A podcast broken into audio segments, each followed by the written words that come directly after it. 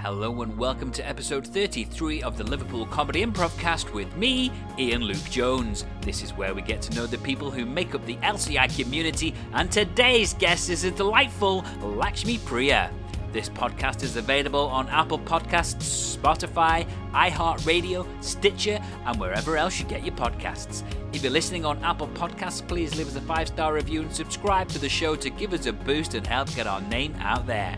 Now it's time to go off script and find out Lakshmi's true story about making stuff up.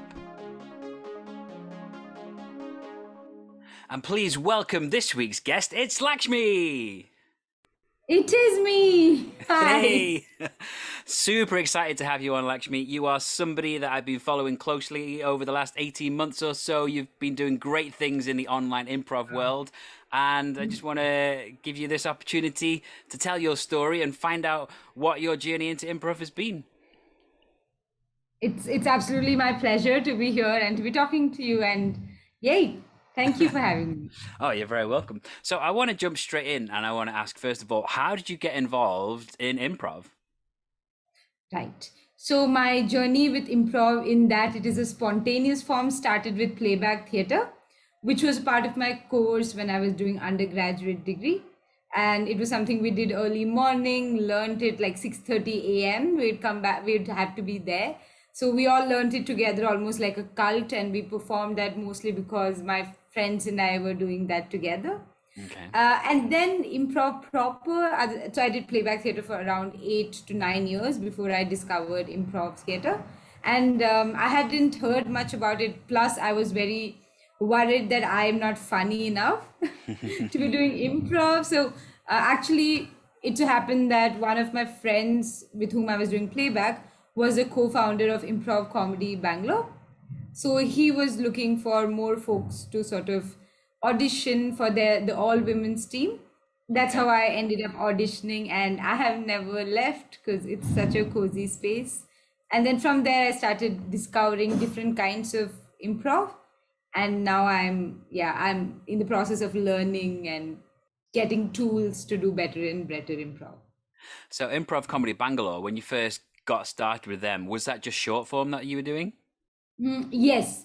Actually, I've never, uh, I didn't start with like a yes and lesson in that sense. I never started with the 101 because it was an audition. It was all, and we got, some of us got in, it was already understood that we'd be doing a show in like a month. So we had four rehearsals before that, and we just jumped right into the first game, which, if I remember right, one of it was definitely I forget the name of the game, but where there the same person plays many uh, characters in the same scene. Okay. Yeah, so that yeah, we would we just jumped right in, and because of that, the inter the learning has been interesting because we have sort of figured it on the job. Like when we were training to perform for the first show, we would learn the basics and the game all together. So it was a very interesting and intense process. Awesome.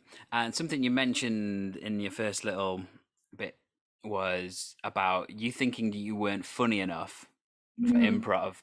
That's uh, a really interesting topic I like to talk to people about because a lot of people go into it thinking you have to be funny. So how long were you doing improv before you discovered, oh, you don't actually have to be funny? Yeah, I think I discovered it almost in defense because um, spontaneous theater, which is playback that I was doing for like ar- around nine years ish at that point, Yeah. is a is a is a form where the tone of the show is sort of depend is pretty much like a more ritualistic space and nobody expects humor necessarily as an outcome of watching um, playback theater not that it is not funny at times it is profoundly funny at times but mostly because it becomes a space where folks share their real life stories uh, the humor is more in the telling than the playing Yeah. um so coming from there most of my the idea the concepts of active listening collaboration yes ending, um sort of going with the flow a bit of like metaphors poetry those were in place but what was not in place was say character and um, Right. And accents or very peculiar things like that which i never needed in that before Yeah. so at least um, in the first two shows that I was part of, which is at least three months at, at the Adamant Eves, I wouldn't ever, if they ever asked for volunteer, I would never put my hands up, and I'd always be like, okay, let's wait and watch. And then I realized that I am not good at being funny when I'm trying to be funny. So that's where when I really had to drop it because I could see, you know, those shows where you're making the joke, it sounded Yeah. good in your head. You say it and nobody's laughing, and now that's the real premise you've given your co-improviser. and they're like, that makes no sense. And you're like, oh, sorry, that was supposed to be a joke. so it was pretty much out of like failure of being funny that I realized, ah, I'm not funny, but I'm still improvising, and people seem to want to improvise with me. So maybe I don't have to be funny. So it was a very syllogistical thinking at the end of the day. Awesome. So you mentioned the Adamant Eves there. Um, just talk talk me through exactly who the Adamant Eves are and who Improv Comedy Bangalore are. Are they separate entities? Are they the same thing with different branches? I see. So improv comedy, ba- uh, the Adamant Eves very much came out of improv comedy Bangalore because unlike many of the other uh, improv teams in India, from what I have been told, the in Bangalore in Bangalore improv comedy Bangalore there were enough women to start women's only team already. Okay. Uh, which was not the case with many spa- uh, places that I have watched from. I'm sure I might be getting it factually correct, but most of the teams that I was in, the, at least a proportion of men was like marginally higher than the female players or female identifying or non-binary players. So um, our audition was to add more people into them, into their umbrella of the Adamant Eve. So there were Okay. already four to five people who were already there, and three, four of us were added. Um, and so Improv Comedy Bangalore was sort of the larger umbrella under which the Adamant Eves existed. But by by the end, we were doing so many shows, and somehow we were selling more tickets as the all women team than Improv Comedy Okay. Bangalore as a co like all genders team. So that was that was interesting. That we I think we did before the pandemic have a small um, repeat following. The, a lot of people who came for shows would come back and keep in touch with us, asking when our show was. So I guess it was also the novelty of having an all women cast, which was not all that normal or um, yeah, true, common. Yeah. So trailblazers in the area. Yeah, uh, in a way, definitely. I mean, we are not the only all women performing arts team, but, but definitely first all women um, improv team. Awesome. So before the pandemic hit, you said you starting to get a good following. What was your normal routine like in terms of how often did you get together to rehearse things and jam? How often did you actually put shows on? I see. Um, I think we had agreed between ourselves for a term, which is four months. We'd do at least two to three shows. Okay. So we always rehearse towards a show, or sometimes what would happen is either a company or a college would get in touch with us, and because of the novelty of being all women's team, and we were we were quite we were getting into the rhythm of each other. Our shows were getting only better and better, and there was a lot of trust all all great uh, ingredients for a good team which at least enjoys itself while playing. And then that always sort of projects outside towards the audience.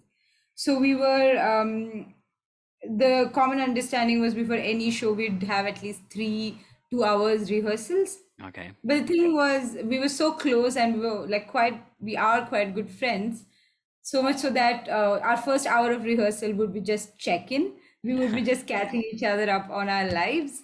And uh, some of us also worked separately together in different teams or in independent projects. So we were in each other's lives and faces quite a bit. Um, so yeah we would in a month at least meet three times uh, or, or three or four times yeah Excellent. rehearsal. And then when the pandemic hit, you know, improv had to change and improv became this wonderful global community all of a sudden. How Hmm. were you able to adapt? How did you find out about things moving online? And then how did you start ge- getting so involved with things that are online? So I think I speak for myself. Uh, what happened was uh, as soon as sort of everything shut down in India, Yeah. we were ICB, a lot, many of us just met on Zoom to be like, how are you doing? Just to Okay. check in on each other. Then when we met, we realized everybody was in a bad place, obviously. And then we were like, why don't we just play some games? You know, it doesn't have to be a big thing. We'll just jam between us. And uh, it sort of, because it was such a time of uncertainty, just like now, but even more so because nobody had any clue what was really going on Yeah. Um we just this was this became the certain thing right? That oh we will have a jam at least every other day and we'll get to play some games. So it, it became like that sort of platform to put put your foot on both your uh, feet on. So um that's how it started. And then some of our team members especially bala faraz and arjun they were watching a lot of international um uh, improv, especially Arjun, who has been coached under some of the greatest improvisers, uh, including Keith Johnstone. He was really in touch Wow. with, he has performed improv professionally in Dubai.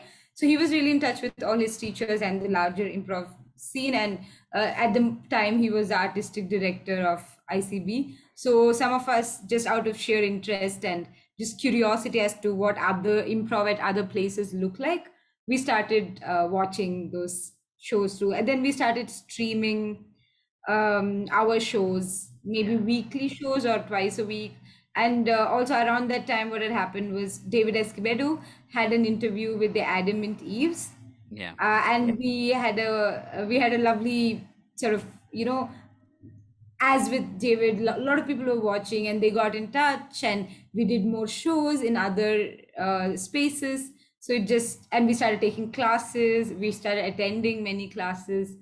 Um, yeah, so it just sort of networked and branched out from there. Awesome. So I first encountered you last summer in an LCI drop in, I think it was. And I was fascinated in that drop in to discover that the time difference isn't just hours. There's a, a half hour difference as well. And that blew my mm. mind. Like, that must be really difficult for you to join jams around the world. Yeah, yeah. I mean, at the peak of last year, when, you know, like maybe three, four months into the lockdown everywhere, Yeah. you know how, like every day there were at least three jams that were happening. Yeah. So my friends and I were attending and watching things early morning at four o'clock. We were sleeping late at two o'clock. We were performing at like different time zones. So yeah, that time was really crazy. We were all just so we would just check in the group, hey, this is happening. Anybody wants to stay up and watch together? So yeah, I think during that time it was all of us were awake. And I've seen that, that you teach improv, you teach classes. How did you get into the teaching side of things? Yeah. So, um, as with a lot of performers, teaching has to go along for the, you know, the monies and just to Yeah. get at some point you feel like you might have something that you'd like to share and then you become a teacher. So for me, similarly, in my um, original playback team, I was there for around already eight years. So it was naturally time to start taking up some responsibilities of teaching. And that's how sort of, sort of came into pretty much crash landed into the facilitation and teaching arena. And uh, once uh, I taught there something about body and uh, tensions and just physical entry point into spont- points into spontaneity um when uh, at adamant eves uh, they checked with me you know some of uh, the, us were common to different groups and they had seen me teach at another place so they checked if there is something i'd like to bring to the adamant eves circle. And at first i was really scared. I was like i don't know if this is improv uh, i don't know if this adds a value but they were like just why don't take don't pressure, put a pressure on yourself. Just play it out. Let's see how it goes. Yeah. and uh, once we once i worked that out it really added to working through characters and working through pace of team of, of uh, scenes like varying different rhythms uh, so yeah so that's how i started realizing that i don't have to keep playback and improvise these two watertight things and things can flow between them Yeah. there is resources both can learn from each other And do you have a favorite type of improv? Whether it's a type of game or whether it's short form or long form or being a character? Yeah, I think uh, for me, I really love a good um, everyday scene. like a scene where not too much is happening and it goes slow and it's really relationship based and there are mom- moments of like where the actors or the improvisers surprise each other. Yeah. they're like oh we made this. So i really like delight in their delight. I love stuff like that. Uh, i'm also um i'm also a bit of a sucker for like games which has inanimate things I'm I'm I'm a big fan. I'm also very much interested because of my history with performance history with playback in more abstract types of improv where Okay. you know not everything has to be grounded to the reality. We can we can play time. We can a scene can be a metaphor for something else. You know, a scene where not much happens to a level of like boredom, so to speak. But basically, yeah, I think long form or montages rather with a lot of intentionality. And with moving everything online, have you had to change your style much to fit it into this box? Um, because I was not very, I hadn't spent too much time learning improv at the, proper improv at that point. I had done Okay. maybe two years, yeah, two years at the point that we came online. Yeah. Uh, I still had so much to learn. So in a way, like a part of my identity as an improviser is really um, informed by the stuff I learned online. yeah. So one thing I of course lost is the is the 3D ness. Like I like playing creatures or creaturesque characters. Yeah. Uh, a lot of that energy is lost online. I mean, even though you can use your physicality and Mhm. set up in a way that you can be maximally seen, uh, there's still a level of like that energy that you lose. Um, for me, the biggest loss, so to speak, uh, and then adapting it to see uh, what other ways to bring it were um, the stories that proximities tell, like how close I'm standing to another improviser says a lot about our relationship, which is sort Yeah. of lost in a screen. So uh, that was something which I really had to had to adapt. But for me, overall, it has been learning wise. Definitely, have learned a lot more than I've had to compromise on. Awesome. And away from improv, when you're not improvising, uh, what do you do with yourself? How do you spend your time? Oh, okay. So I mm, I like to read. I also have a full-time job. Um, I also take tuitions. I teach uh, theater 101 to students and young learners, and also teach English. Um, I also am trying to write a little more Okay. um, for myself mostly. Um, I yeah, I think I'm also in because I co-founded my current uh, playback group. I'm usually very very busy, just like facilitating stuff and doing more in playback shows and yeah, that definitely City Lamps has my hundred percent attention.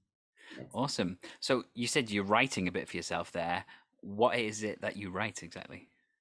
Ah, I, I- my first imposter syndrome is like, oh, nothing worth mentioning. But I think what I like writing is um, a bit of, again, a bit like what I was saying about improv, like things that don't need to have a resolution, like a whole story arc, but it can just be a Yeah. slice of a story. And when we read it, we know that something happened before that and after that. I also like to write a lot of like just um, things that struck strike me and then just exaggerate it like i don't know life of a dyed up um, grape inside a fridge of somebody who's gone away. So it means it's, there is no story happening then a lot of like internal reflective sort of um went almost. I think what you mentioned about imposter syndrome, it's it's quite an important thing to talk about because I think everyone goes through imposter syndrome at some point, especially creatives. When you are putting pen to paper on something that's come out of your brain, there is that that fear of like, well, what if no one likes this? This surely can't be good enough for for other people. It's, I'll just keep it to myself. It's a difficult thing to deal with, isn't it? Yeah, yeah, absolutely. I think um, for me, because writing, I never mean to make anything out of it. Like, I never mean to publish anything. It's just mostly for myself and maybe the closest circle of friends to Yeah. share with. Um, but in improv, that's definitely something that has existed a lot more. uh, especially with teaching, because um, a lot of stuff that I teach tends to not be in the traditional canon of improv learning because I myself haven't got gotten the training. Uh, everything, and I think learning learning improv in a setting which is not, say, in Europe or the US or Yeah. the North America, North in America, is that uh, you learn in like bits and pieces through some teachers who come or through the things that our friends who have learned it elsewhere bring back to us. We don't learn in necessarily like level one level two level three that sort of linear way of learning um, because i come from that sort of learning history which i'm not which i am quite proud of and i enjoy that's my learning style i wouldn't do very well in places where my obedience is required because i'm usually like ah I don't want to do 201. I want to do 401 after 101. um, not because of arrogance, just because of a needless need Yeah. to, senseless need to rebel. Um, but yeah, because of that, there is always a feeling of, am I supposed to be teaching? Is this useful? Am I teaching it in the best way? Mm, am I supposed to be the one holding this kind of attention in this Zoom room? Is sometimes a question which comes up for me, and I always remind myself that yes, because they asked you. also, uh, you can always learn and be a better teacher from the learnings from the current one. Awesome. Uh, do you ever have situations when we're doing these international jams where Yeah. you say things that just don't hit with others, they don't resonate with others because they're local to you? Where it's perhaps a joke that just works in your country or just a saying that only people in your area understand? Ah, uh, that's a really good question, and I think there are two levels of answers to it. One is, of course, that um, I have done that unintentionally, like used a word which denotes something uh, locally, and maybe I didn't know had a different either connotation or just doesn't sit. Sometimes, you know, you use words in a sentence which in a very certain way in your circles, and then when you use it like that, it doesn't quite land in the, the way you expect it. Yeah. But that's usually unintentional for me. Intentionally, um, I don't take. I'm very aware of who's in the room. So if I, it feels like people won't, might not even. There's a chance that people might not get it. I tend to not play it too much to my local. I save that for folks at ICB or people whom I who I know at the same same thing. I, also, the second layer of reality in that is that um, we are a country which is inundated with pop culture from America and other Western countries. So we are already uh, trying to play to an imagination of the pop culture that's been fed to us. So in an international setting, you're you're trying to navigate many selves, your local self, your pop culture consumer self. Um, yeah, yeah, Because I've been in some scenes with some Americans yeah. where there's words where yes we both speak english but we don't speak the same english because there are some Yeah. words that are have different meanings in britain compared to america and one word that Yeah. always sticks out to me is the word torch because a torch in britain is known as a flashlight in america Yeah. and I've been in scenes more than once where torch has come up as a suggestion, and it's been Huh. interesting because we're trying to make completely different things happen about different objects. Uh, oh my god. So the other torch is like torching things on fire? Yeah, Oh, oops. Yeah, that can be quite a confusion. yeah.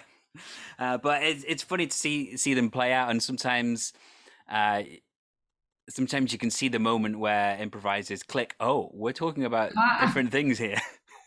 Yeah, yeah. And I think those are very, I don't know if it's as delightful for a lay audience, but as an improviser watching an improv show, I, I quite delight in that. I'm like, ah, okay, this is now the point where they have understood Yeah. what the other person was doing. and you've said that where you are, you're very heavily influenced by American pop culture. Yeah. I just want to ask you about comedy. What are your comedy influences? Yeah, I um my comedy influences frankly are all very very super local. Like I grew up on Tamil movies, I grew up on Malayalam movies. uh, I never quite appreciated mainstream Bollywood, which is the largest money making film Yeah. industry in India. Uh, even though I watched quite a bit since I was a teenager, but uh, by then I was already spoiled by my more vernacular humor, which is in Tamil and Malayalam, which are my native tongues. Um, so, uh, yeah, I was, so frankly, a lot of like, um, voices and characters from childhood who are like hilarious. And a lot of like contrariness where something which is supposed to be very serious is said in like very very uh, funny tone or something that is really not uh, important is said in like large grandeur. It's a lot of contrasts leading to humor these are sort of yeah my comedy learning in fact the first time I watched uh, Saturday Night Live was I heard, after I heard about it in improv circles, and that was when I was 26. So yeah, I had no clue about um, most of American comedy, uh, though I did watch quite a bit of tiny TV and cartoons from global, but Uh, not some- comedy. Something I do want to ask you about is, as a, a young Lakshmi in school, how Mm. heavily influenced was your education by sort of the, the Western world, or was it not really? Is it very, is it very much focused on sort of India and the, the Indian tradition, or is there a lot of sort of Americanisms brought into the curriculum?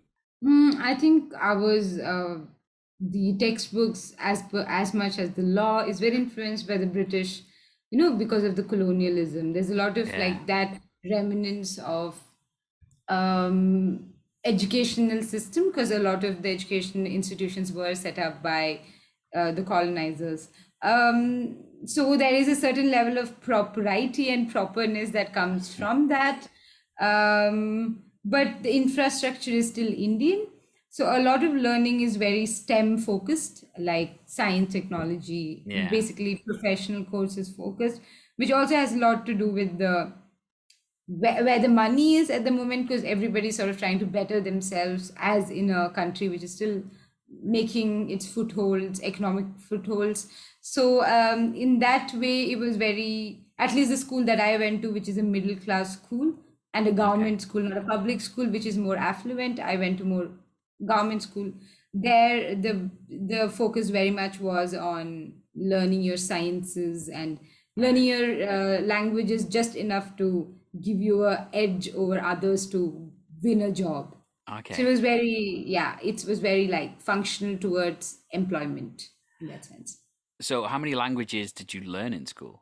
um i i learned uh, english hindi uh, and sanskrit so not too many three of them till my 10th grade and then two of them yeah Wow. I spoke at home. I spoke in a couple of other languages at home, though. I never, I can't read it. I can, I can, um, yeah, I can say it. Still. I can speak it somewhat. And in India right now, what is the situation like in terms of, of, of where are you at with the pandemic and coming out of it? What's the situation? So, uh, as you might have heard and read, uh, the second wave was really disastrous, Yeah. to put it lightly. It was, uh, it was a complete systematic failure of all infrastructure and institutions. Um, and right now, the numbers have sort of calmed down at the moment.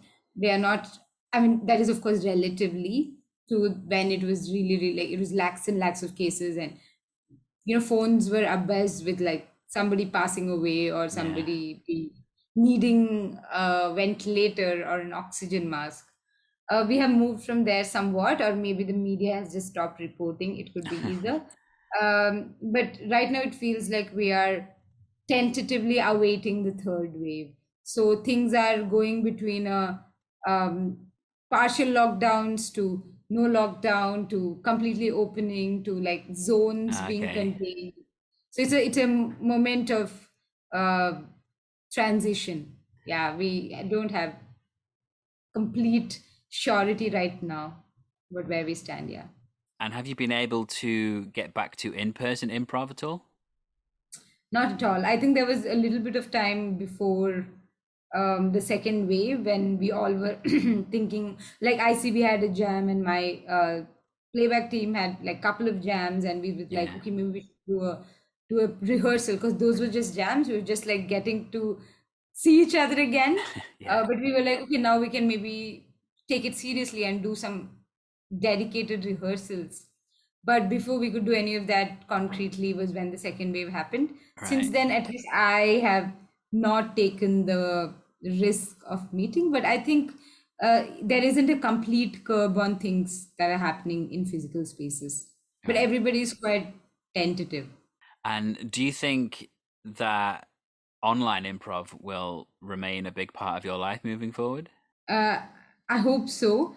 I also think part of it would be um, I'd be more mindful about which courses I would take, and it also will depend on whether I will be expected to travel. Uh, so I used to travel anywhere from 45 minutes to an hour one way to my office. So that's like five hours of my life. Um, so it would depend heavily on whether I'd be expected to go every day of the week to office, um, which is quite far. If not, I see myself being able to uh, attend more, learn more, and take classes and be part of online teams. Awesome. And I've been super impressed uh, with you. There's like a whole group of you from Improv Comedy Bangalore that have just appeared all over the place. And I've sometimes I've I've worked out and I'm like, it's like crazy hours in the morning for them. yeah, very enthusiastic to learn. yeah. So has has that really messed with your sleep patterns over the last year?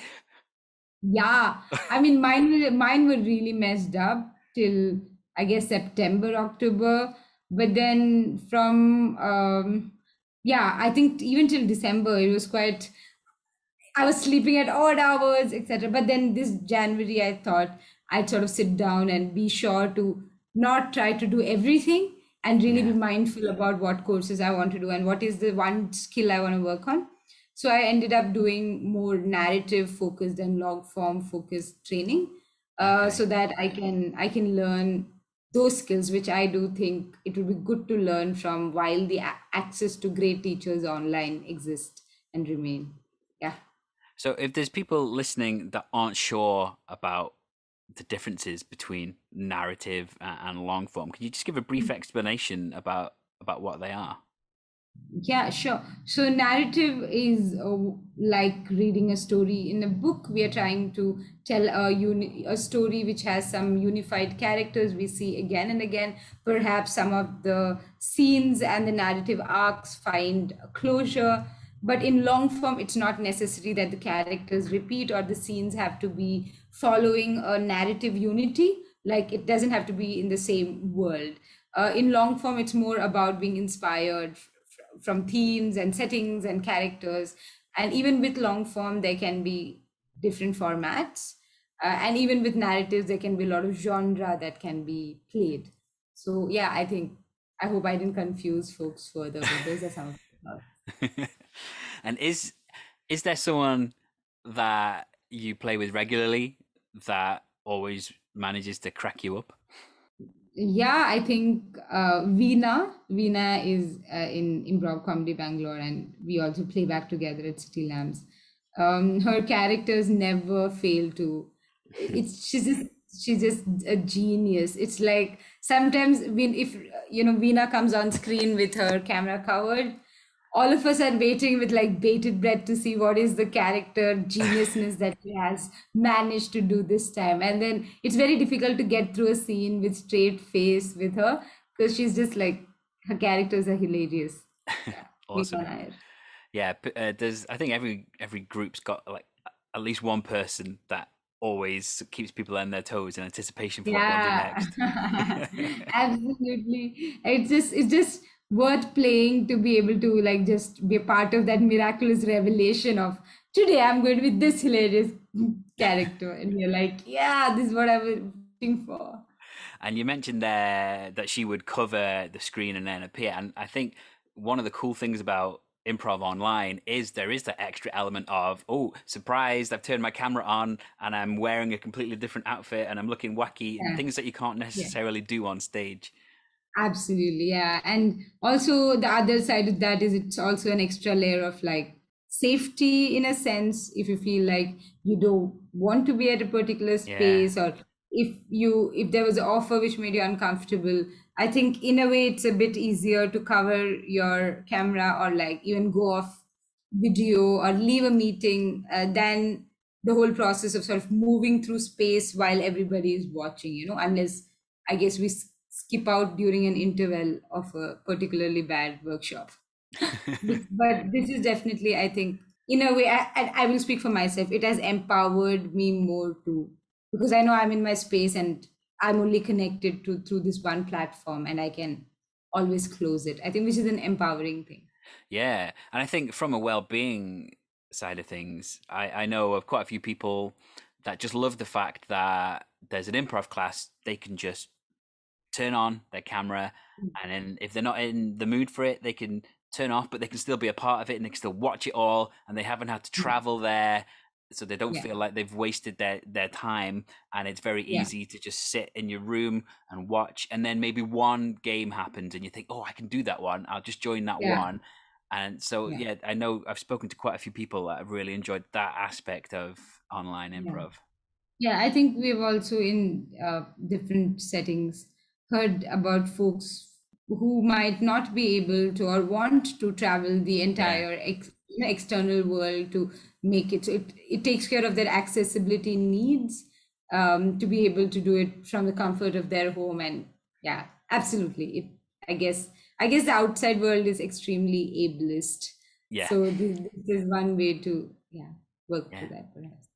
So i want to ask you about something thinking along the well-being lines. I want to talk to you about brain fog and if you've got any mm. techniques for when you're in scenes and you get a bit of brain fog and, and you for whatever reason struggle to think. Do you have any techniques that you use to help move a scene on?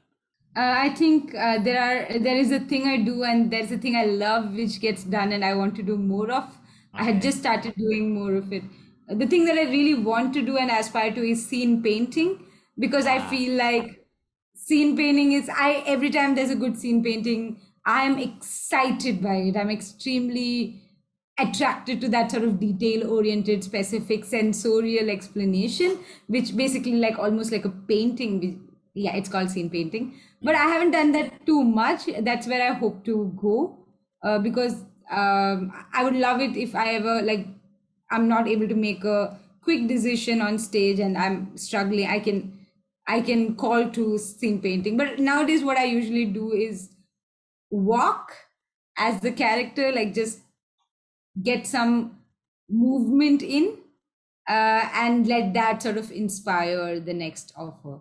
So I think I rely heavily on my body for a lot of play. Oh, awesome. And, and do you have any improv specific people that inspire you? Um, I think I've been extremely inspired by Stephanie Ray from Black, and Improv Alliance. Okay. She's extremely fantastic and uh, such a superwoman, like logistically and improv wise, and just a goddess. Her songs, music.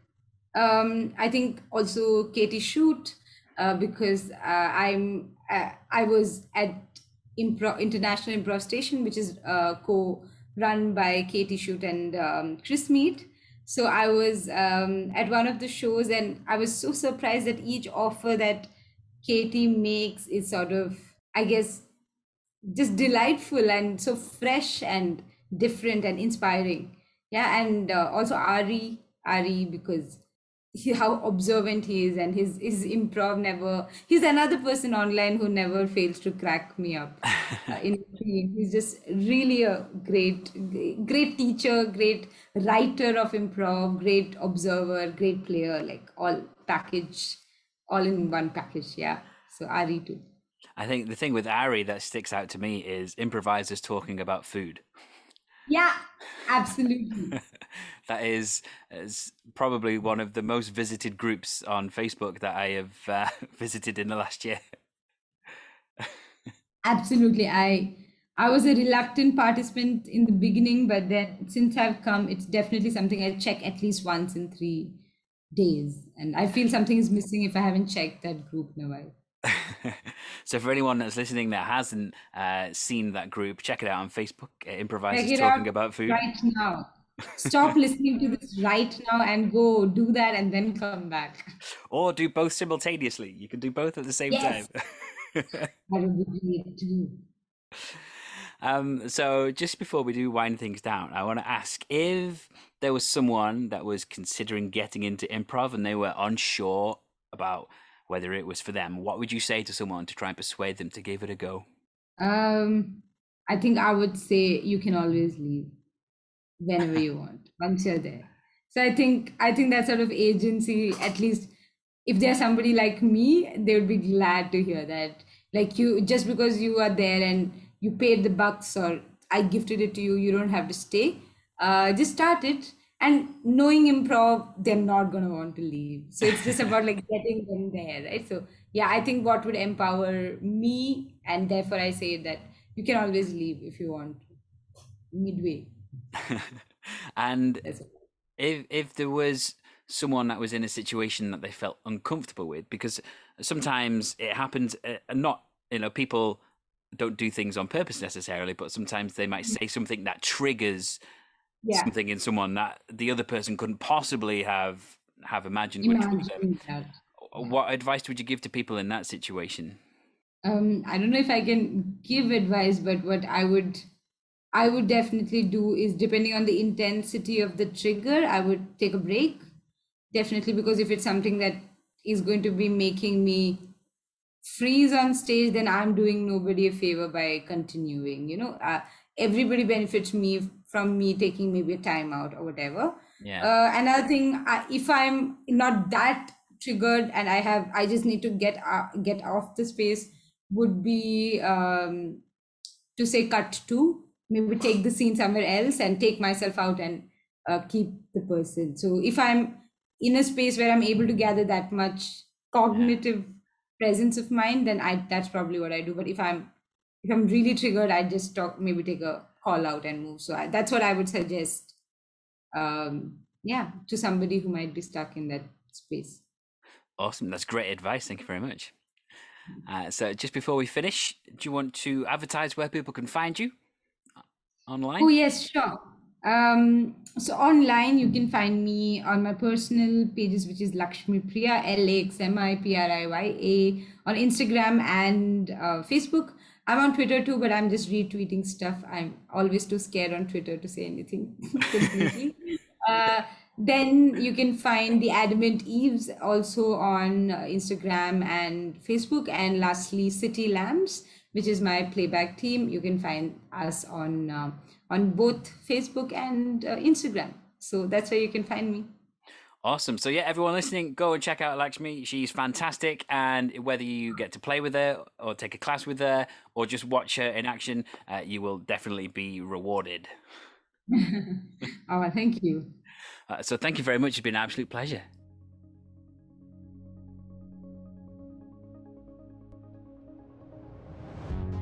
Well, thank you so much to Lakshmi. That really was a delight to have that conversation. And one of the things I love about this show is when I speak to someone and I can just feel their passion for improv. And I got that 100% from Lakshmi there. She just loves improv, and what she gives to improv is amazing, and what she gets out of it is amazing. Uh, that's the great thing about improv. You know, you get out of it what you put in, but you can also get so much out of it if you don't put in because you can enjoy it as an audience member, or you can get involved and you can enjoy it as a performer. It's just such a great art form, and there's been lots of talk about improv and well being. And I just think what a wonderful thing. I've said this many times, but everyone listening to this podcast knows what improv is. Improv is in your life. And I just think we need to try and make it our mission somehow to get it out there into the masses and let it affect everyone in the way that it affects us. It's just such an amazing thing. And you could hear the way Lakshmi speaks about it, it's the way most of us feel about it. And yeah, we need everyone to have a bit of improv in their life. So let's get spreading the word about improv, people. So yeah, thank you very much to Lakshmi. A really awesome chat, and I hope you all enjoyed listening to it. Loads of great little tidbits of information in there, so there's something for everyone to take away from that and add to their tool belt, I think. Now, if you're interested in getting into improv or are already involved in improv and want to try out a different improv scene, then all the info you need can be found at www.liverpoolcomedyimprov.co.uk. You can also check us out on Facebook by searching for Liverpool Comedy Improv, and on Twitter and Instagram we are at Live Comedy Improv. We also have a Facebook specific page for the show, so just search on Facebook for the Liverpool Comedy Improv cast and you'll find all sorts of great things on there, including the new episode links that get dropped every Monday and a trailer every Thursday for the next episode that's going to be out the following Monday. And if you are a member of the LCI community and you'd like to be a guest on the show, then please get in touch with me or with Emma Bird and we'll make the arrangements as soon as possible. And when we say LCI community, it's just people that have been involved in LCI in any way. Maybe you've just been to some of the jams. Maybe you've done some of the online courses. Maybe you've been online. Maybe you've been in person. Maybe you've done a bit of both. But anyone that is involved in LCI and has taken part in some way, you're the people that we want to hear from. We want to give you the platform. We want to hear your story. We want to be inspired by you. So please do get in touch soon. If you've got Emma's contact details, great. Go straight to her. If you're friends with me on social media, contact me. And if you're not friends with me on social media, you can just add me and then you can contact me and then we can make the interview happen. I really look forward to hearing from some of you soon. Don't forget, if you are listening on Apple Podcasts, please rate the show, review, subscribe. It's all little things like that that really give us a boost and help get our name out there. And if you're interested in checking me out on social media, you can find me on Facebook, Instagram, Twitter, and YouTube. Just search for Ian Luke Jones and my YouTube in particular. I'll ask you to go there and check out the array of videos I have. Hopefully, you'll find something to tickle your taste buds. And that's pretty much it. But before I go, here are some words, as always, that are wise, wise, wise. Always remember, whatever the situation, to treat life like improv, and yes, and.